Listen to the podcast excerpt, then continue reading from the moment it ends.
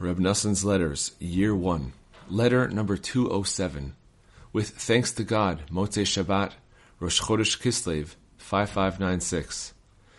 I received your letter last Thursday, and I was really delighted.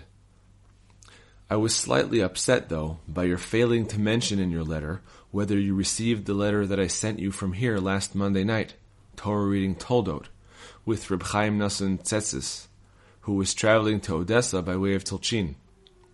I gave him my letter to you, and I enclosed with it a letter for you to send to Kremenchug to Reb Ephraim, may he live. These letters should have reached you on Tuesday.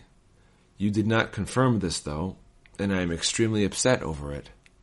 Therefore, be sure to let me know regarding this immediately.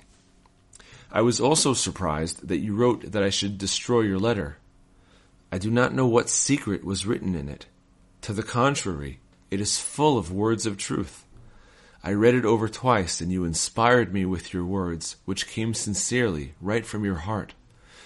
May God soon fulfill your heart's desires for good, that you may be a truly religious and righteous man.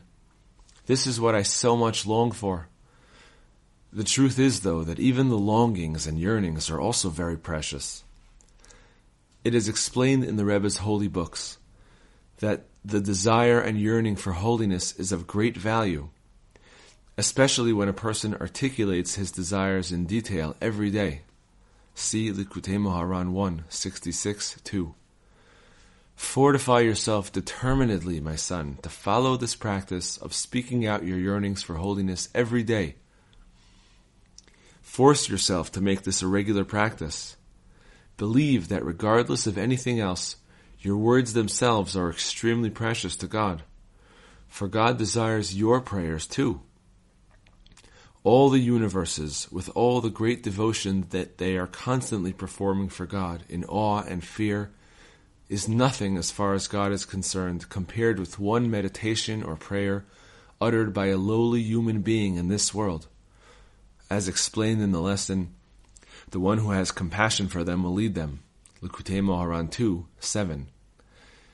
And if someone is at a very low level because his actions are not proper, when he expresses himself before God or performs some religious act, God cherishes it all the more. It is God's greatest honor when those who are very distant from Him are drawn to His service, as explained in the Rebbe's holy books. See Likutei Moharan 1, 10, 1, and 14, 1. Furthermore, you have to believe that all that is said in the Rebbe's holy books about the great pride and joy that God takes in the most inferior Jew is also applicable to you. Above all else, force yourself with everything you have to rejoice with all your might every day that He did not make me a heathen and that He separated us from those who err. We really and truly can say, Ashrenu, happy are we. It is impossible to write any more in this context because I do not know with whom this letter will be sent. The words of your father praying for you and waiting for salvation, Noson of Breslov.